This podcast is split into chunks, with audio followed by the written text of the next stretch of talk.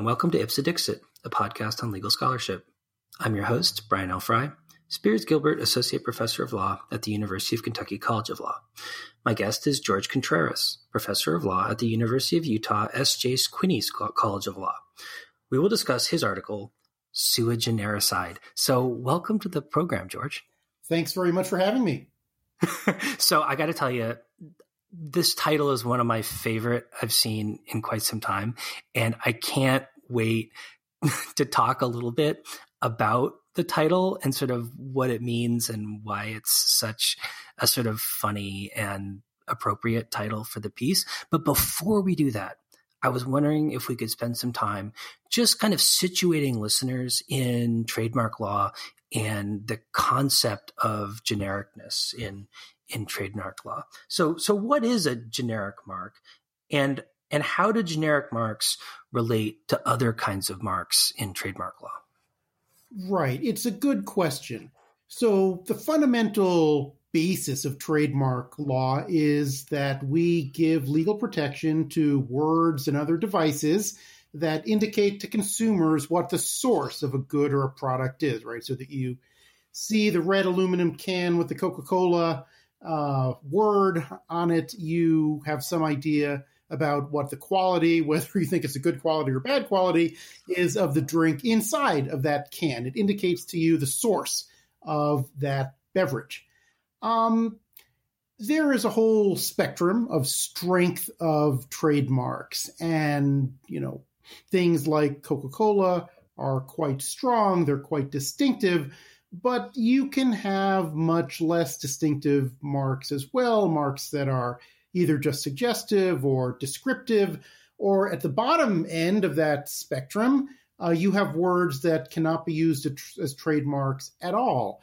Um, and those are what we call generic terms. They're not, you know, generic marks. They're just generic terms, generic words. And those are words that just describe a general category of things, like chair or table or car. If I want to become a car manufacturer, um, I can't really call my new car brand car, right? That that's a generic term that describes this entire category of products. I have to come up with some other name like Lexus or Mercedes Benz or Prius um, to distinguish my car from other types of cars and to indicate the source of the car. Right. So a generic mark or a generic term, I, rather, is really just a word that refers to a, a category of products or like it's just the, the noun maybe that we use to name whatever it is that we're talking about as opposed to something that'll tell us what particular product we're, we're looking at or where it's coming from. Exactly, exactly. Uh, the generic term is a category of products, and you can have many different specific brands or producers of products within that category. And we don't allow uh, any one manufacturer to get trademark protection for the generic term. So there's a concept in trademark law called genericide. So I wonder if you could talk a little bit about what that is and and what it means. Right. Sure. So, in the abstract, when we talk about uh, marks being generic or not, um, there are certain legal standards and tests that we talk about. But in order for a mark to become generic, somebody actually has to do something.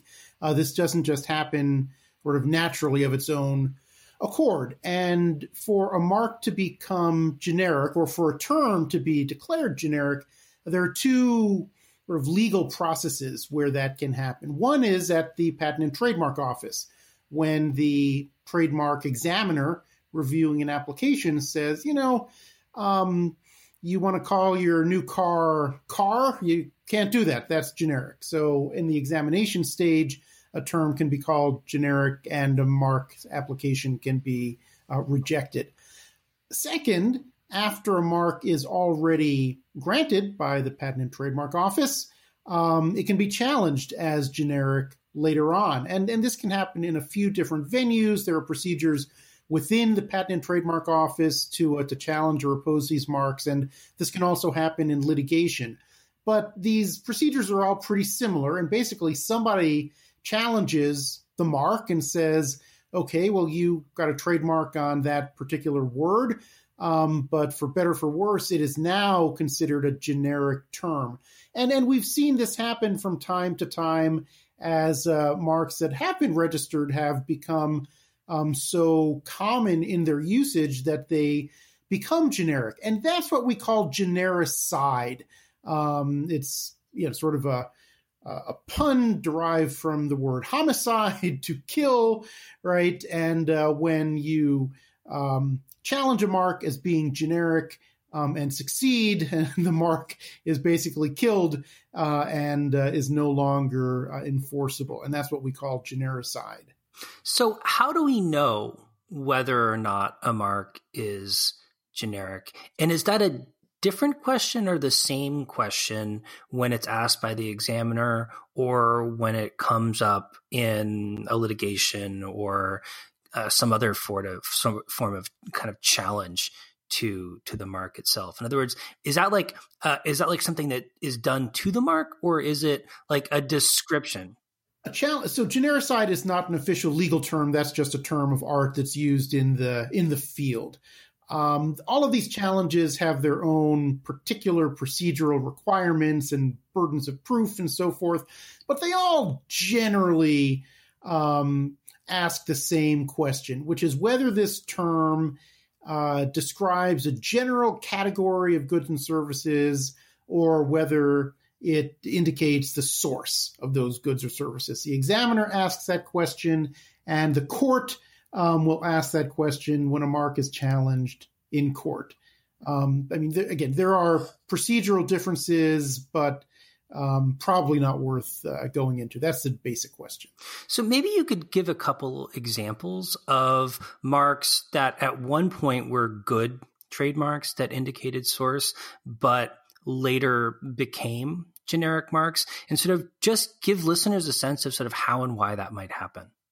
Sure, there's a whole range of these uh, former trademarks that, uh, that that have become generic. Um, things like escalator um, and cellophane, right? These today are common household words. We we use them to describe like a moving metallic staircase or a uh, you know a plastic wrap for food. At one time, uh, there was a general elevator or uh, sorry escalator company.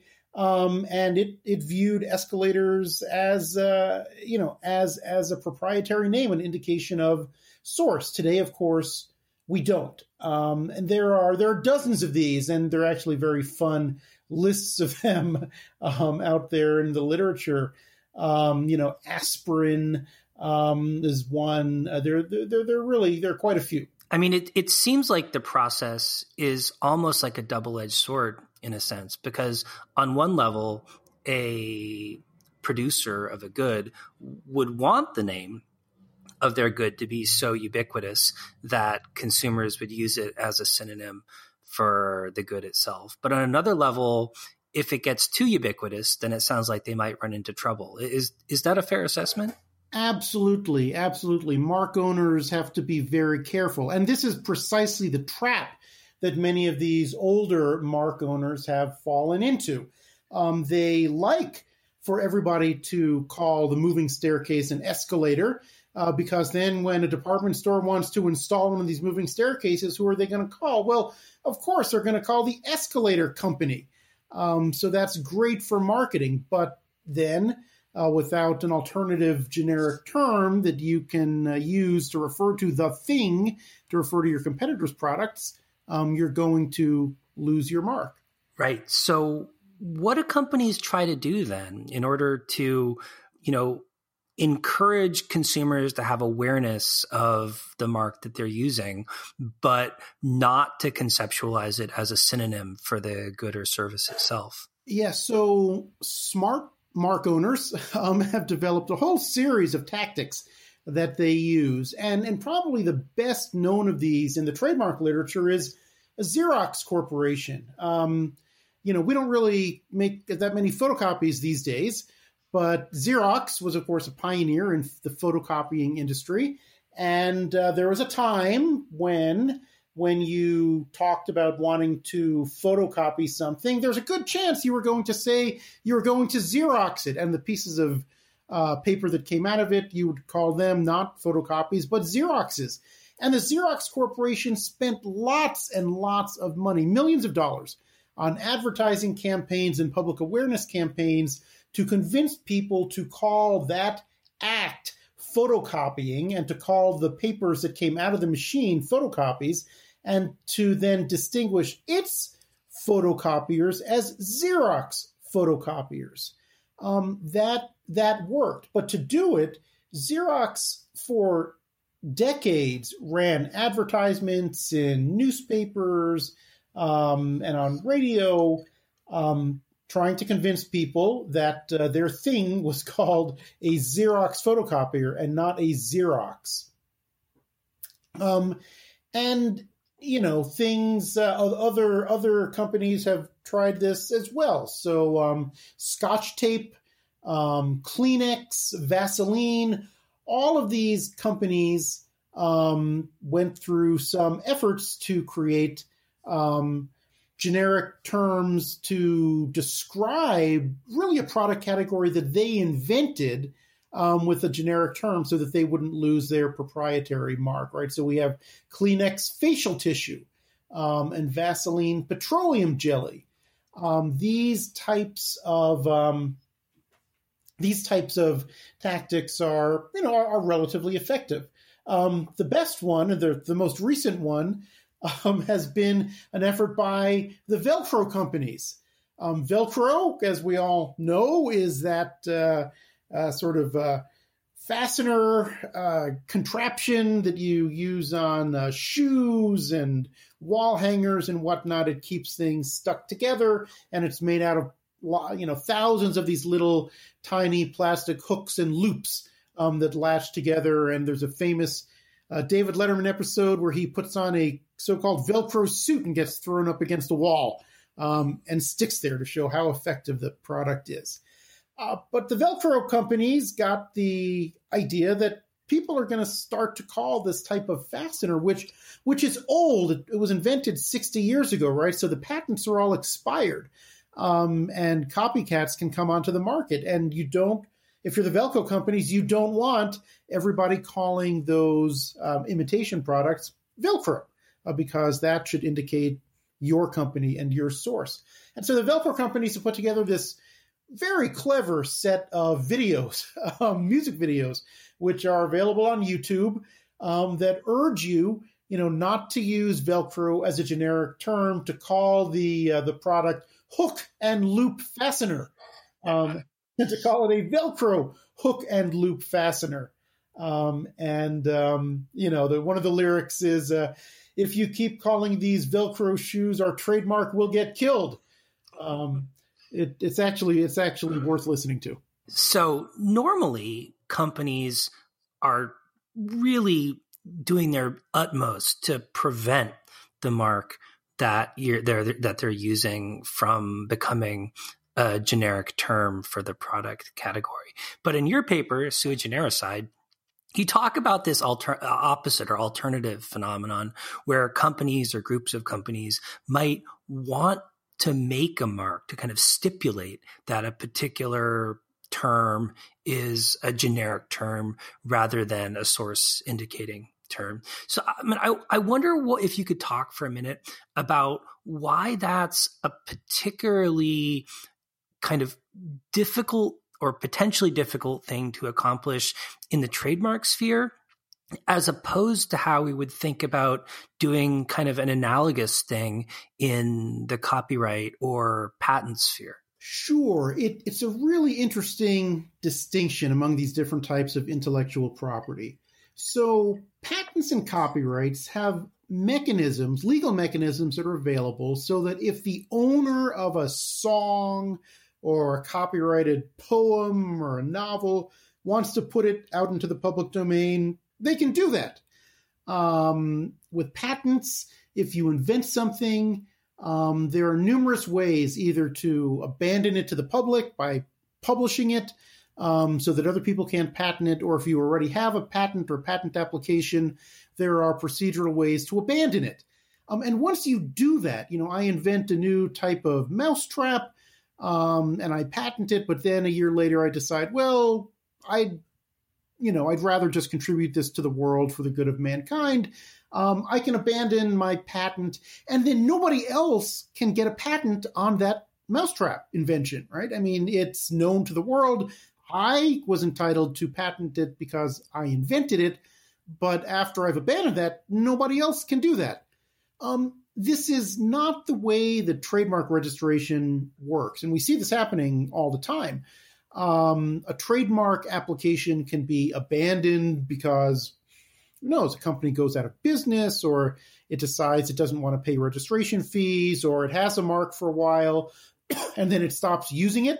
Um, for all of those reasons you can lose trademark protection on a mark. But once you lose your trademark then it's up for grabs again. Anybody else can claim it and register it as their own trademark. Um, and so there's no real way under the trademark law to abandon a term to the public. Um, and with genericism, there's no way for the, a company who wants their own term to become generic to declare that it's generic right? I mean, as as we discussed earlier, the ways that marks are declared generic are either you know in the application stage by the examiner or um, in a litigation or an opposition proceeding later initiated by a third party. There's not just a way to slap a label onto a term and say, hey, I came up with this term, but you know what? I now want the word Prius uh, to be a generic term for electric cars. That just not available.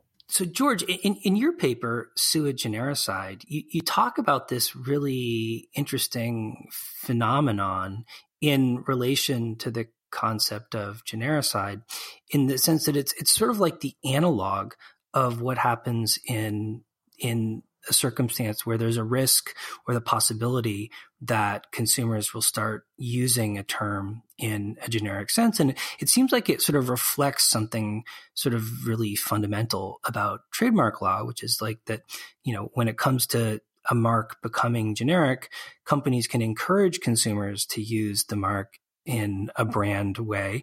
But if consumers don't do what they're told, then there isn't really anything the companies can do about it. And in a weird way, it seems like exactly the same thing happens in the other direction. It's like cons- the companies can encourage consumers to use particular terms as generic terms, but they can't force consumers to use the terms in in that way. Is, is is that the right way to think about what's going on here? Yeah, yeah, absolutely. I mean, at the end of the day, um, you know, a company saying this term is or is not generic in our legal system doesn't really carry much weight.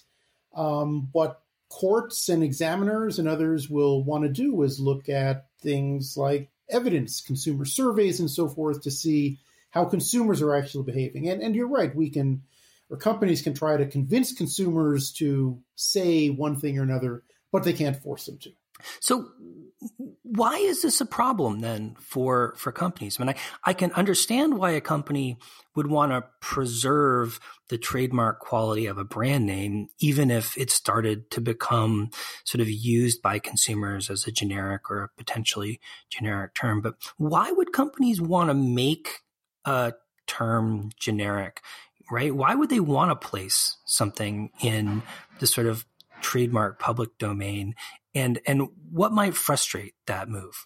So the reasons you would want to do this um, go back to sort of the middle of, of the 20th century right? When when companies who were competing with each other realized that it would benefit all of them if there were some generic word that could describe their product um, that they could then differentiate um, you know, using their own brand name, something like elastic, right?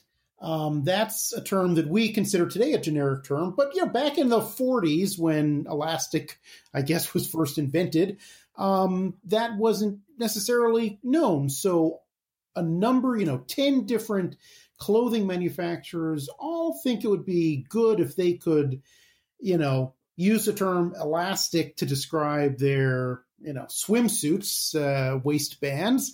But the Hanes company, you know, and the uh, the Polo company, whoever makes these products, um, none of them are going to register that as a trademark, but somebody else could, right? So what happens if the Hanes company and other clothing manufacturers all start to call their thing, you know, elastic waist swim trunks? and then somebody comes along and tries to register that as a trademark. That could be a problem for all of them. And so there was this thought that it would be good if industry members could get together and decide on some generic terms that nobody would trademark, right? Decide up front that the word elastic would be generic, that none of them could trademark it. They could all use it to describe their own products. Um, right? And so that principle today, I think we can understand it most clearly in terms of drug names. Um, you know, drugs have three different names. Every drug does, right? It's got a brand name, it's got a generic or a common name, and it's got a chemical name. Um, so, in theory, the chemical name is generic. It's it's usually a really long, complicated thing um, that that consumers can't pronounce and and nobody's going to remember. Um, on the other hand, it's useful to have a term that describes a drug uh, generally based on its chemical class and and what it does. And this is important for consumer safety, right? Um, for prescribing and and so forth. So so let's take the example of ibuprofen. Right, ibuprofen is a common name, a generic name for a category of pain medication. Like the chemical name for ibuprofen is RS242 methylpropylphenylpropanoic acid. Doesn't exactly, you know, flow off the tip of your tongue. So with that chemical compound, drug manufacturers got together and decided, okay, that long, complicated RS242 chemical name, we're going to call it something that we're all going to call it, and none of us are going to get a trademark on that name, and that name is ibuprofen. Um, and then on top of ibuprofen, manufacturers will get trademarks on brand names like Advil and Motrin right? Advil and Motrin are both brand names of drugs, and they are both ibuprofen. They're pretty much the same thing, or they have the same active ingredient, um, but they differentiate themselves based on brand. And so the manufacturers of Advil and Motrin and all the other ibuprofen products did get together and come up with the name ibuprofen um, as generic. And none of them want somebody to register uh, the name ibuprofen anywhere because that would then, you know, claim as a trademark some term that they're all using. And yes, they could potentially challenge it, but um, wouldn't it be better if we could all just agree up front that it's going to be generic from the start? So, one of the things I thought was really interesting, and I hadn't I was unaware of before I read your paper was that at least for a period of time there was sort of like a sort of programmatic institutional effort, it seems like almost to preserve the genericness of certain terms. I wonder if you could talk a little bit about that and sort of maybe speculate about why that stopped. Yeah. So starting in the 1940s, um, the US government tried to be very proactive in helping US industry in a variety of ways. And the way this first started was because US manufacturers of drugs and, and other products were starting to notice that in other countries, say in Europe or in Latin America, companies were beginning to seek trademarks on words that in English seemed generic, right? Things like vitamin um, and folic acid, right? we might consider these generic terms in the US in English, but you know, take in, in, in Germany, the word vitamin does not exist as a uh, a word in the German language, and so it kind of sounds like a novel term that should be uh, able to be trademarked. But if a German company gets a registered trademark in Germany on the word vitamin, well, then what happens to all of the U.S. companies that are exporting vitamins to Germany? Um, they can't call them vitamins anymore. And so the um, believe it or not, the Department of State actually, or the Department of State and the Department of Commerce um, got together and realized that this could be a problem for U.S. companies, and they created this really interesting program in the late 40s called the Generic Word Program, where the government would hear complaints from U.S. companies about different words that were being trademarked abroad. And then we would, through diplomatic channels, um, tell these foreign governments, hey, you know, the word vitamin, we see that some German company has tried to register it, but you shouldn't register it because it's actually a common English word. Um, and, you know, that diplomatic process had mixed success.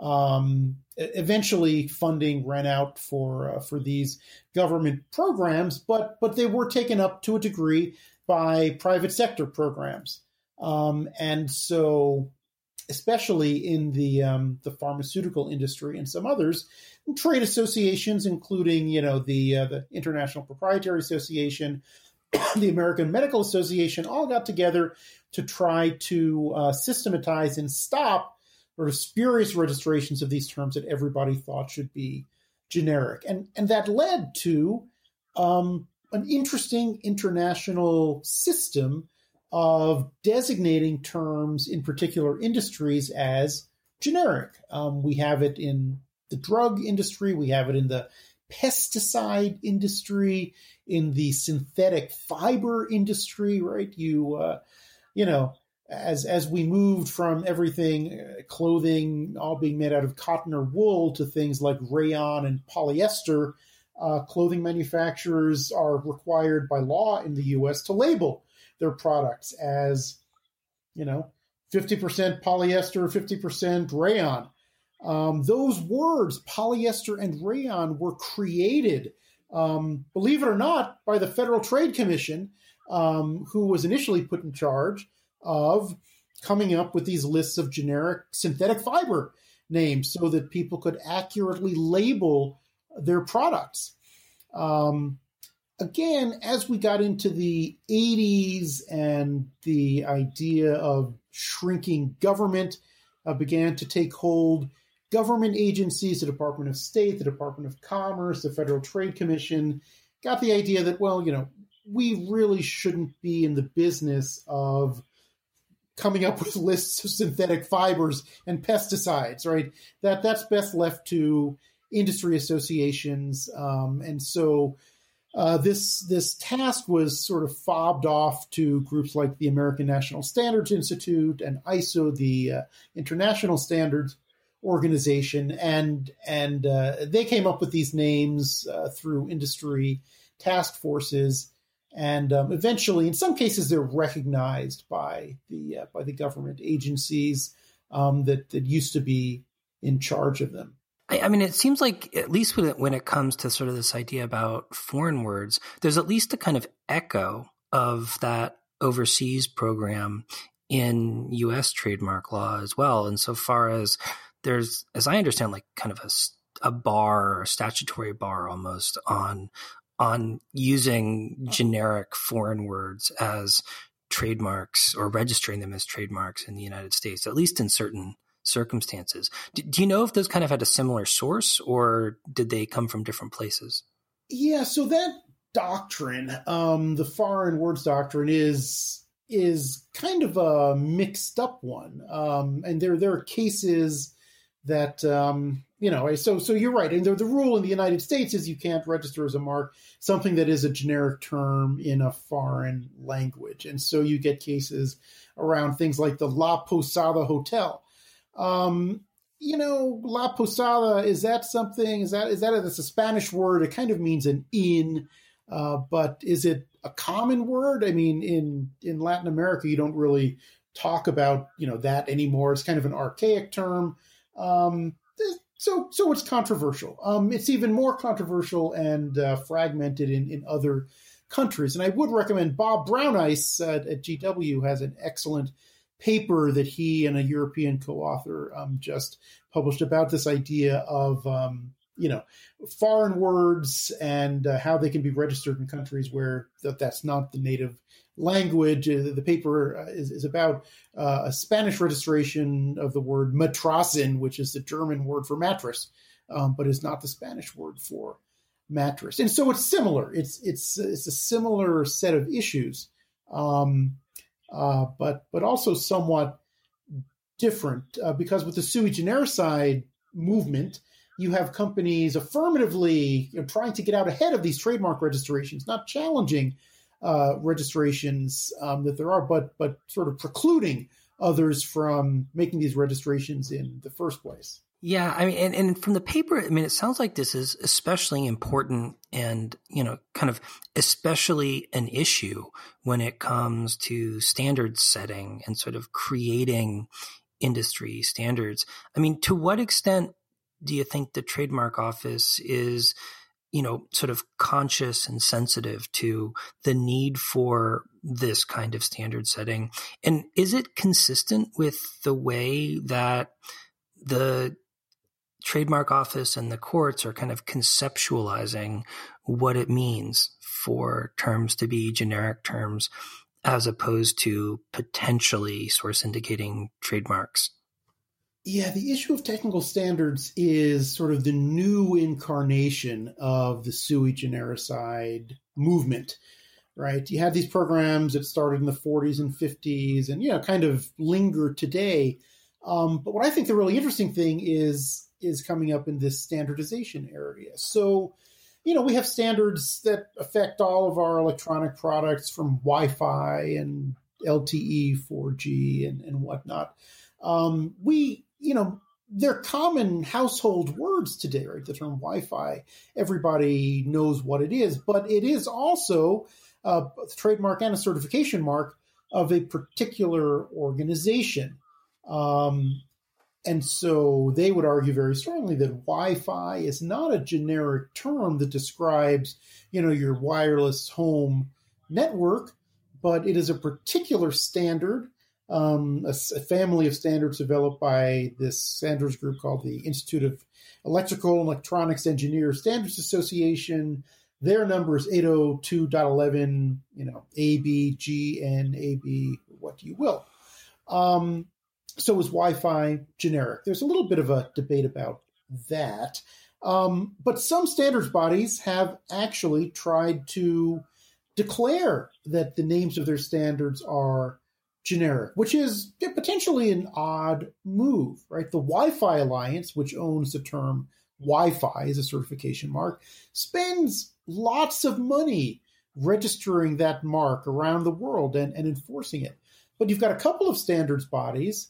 So, for example, the USB Interoperability Forum, USB or USB Implementers Forum, USB IF, right? That is the group that um, sort of maintains the USB standard. USB, of course, is this uh, ubiquitous standard um, that uh, we use for memory sticks and plugging peripherals into uh, into computers and all sorts of things. Um, we use it for charging uh, these days. That was a standard developed by a group of companies, um, and uh, there are a bunch of um, terms associated with USB. But the USB forum itself declared in in a um, a trademark trial and appeal board proceeding that their mark that USB itself was a generic term. Why did they do this? Well, because somebody was trying to register another mark that contained the term USB in it, USB house. Um, the USB forum intervened and opposed that mark, and, and the principal argument is that look, this term that we invented, that we created for this standard, is actually a generic term. So no one should be able to um, register a trademark using it without disclaiming um, the, uh, the, the term um, USB in their mark. The um, the World Wide Web Consortium has gone a step farther right? World Wide Web Consortium is responsible for lots of the standards um, that relate to the World Wide Web, which is the public face of the internet for most people. And so standards like HTML and XHTML and HTTP, um, these are standards that W3C is responsible for in some way. And on their website, they list 20 different terms, including HTML, HTTP, XML, and a bunch that you know you've probably never heard of as generic terms. Um, an interesting, like a really interesting approach, right? I mean, especially HTTP is not even advanced through W3C. There's another standards body that has primary responsibility for it. But they're out there saying, use it, use HTML. Anybody should be able to use HTML. Um, it just describes generically this protocol for, um, you know, uh, uh, for for hyperlinks um, that everybody should be able to use. So, George, in, in, in closing, I wonder if you could reflect a little bit on what your observations in this paper tell us about the nature of genericness in trademark law because it, it, couldn't help but strike me that like you know we normally conceptualize it as sort of descriptive like you know this mark has become generic because it's used in a generic way but it almost seems like the phenomena you're describing like sort of underscore the extent to which there's like a policy element to the concept of genericness as well. In other words, we sort of identify potentially terms and say this is a generic term and because it should be a generic term. Right. And we generally give very little respect or, or legal recognition to sort of statements that companies make unilaterally about genericism, right? Otherwise, Coca Cola could just go and say, you know what? I think the term Pepsi is a generic term and we should all treat that as generic. Um, you know, you, that's it's obvious that that kind of thing shouldn't happen. And so, for that reason, yeah, we have generally insisted on having some kind of evidence before us, uh, before a court, before an examiner, for something is deemed to be generic. But you know that actually costs money. Um, you have to have a motivated challenger um, to do that, and they have to spend some money. And not only that, they might not they might not win. Um, if you're challenging Coca Cola's mark, you know, no matter how smart you might be, you know, the company has a lot of money and just might legally outgun you or outmaneuver you. And so when we're talking about sort of the public domain of, of names and words that we use in the language, uh, it might be preferable to have an easier way for things to be classified as generic other than an adversarial proceeding um, that is, you know, depends on finding somebody who's uh, financially motivated to bring it and uh, having the resources to mount that challenge and then to be successful. Um, and sort of the conclusion of the paper is well, we don't have such a mechanism yet.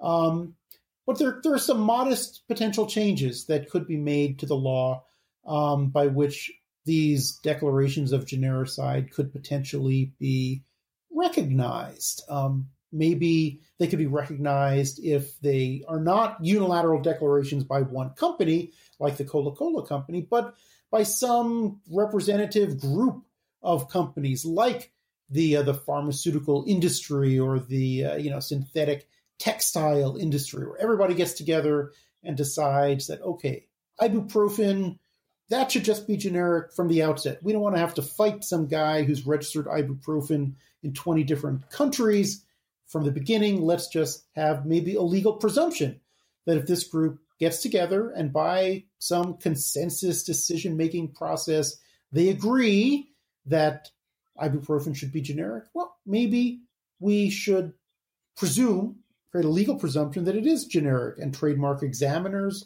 should potentially um, recognize that that presumption, which which today they don't. Cool.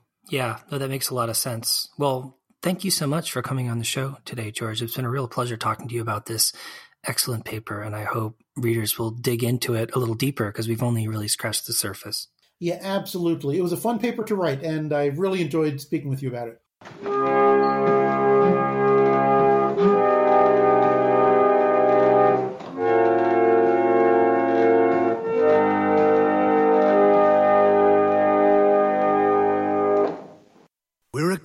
Company that's so successful that everywhere you go, you see the scratchy, hairy fastener, and you say, Hey, that's Velcro!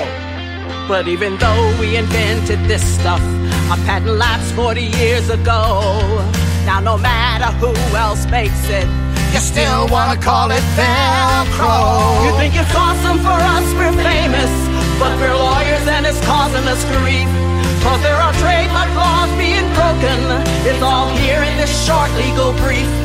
And we know that this is confusing because Velcro brand is who we are. But if you call it all Velcro, we're gonna lose our circle This is called hook and loop. This part's a hook, this part's a loop. You call it Velcro,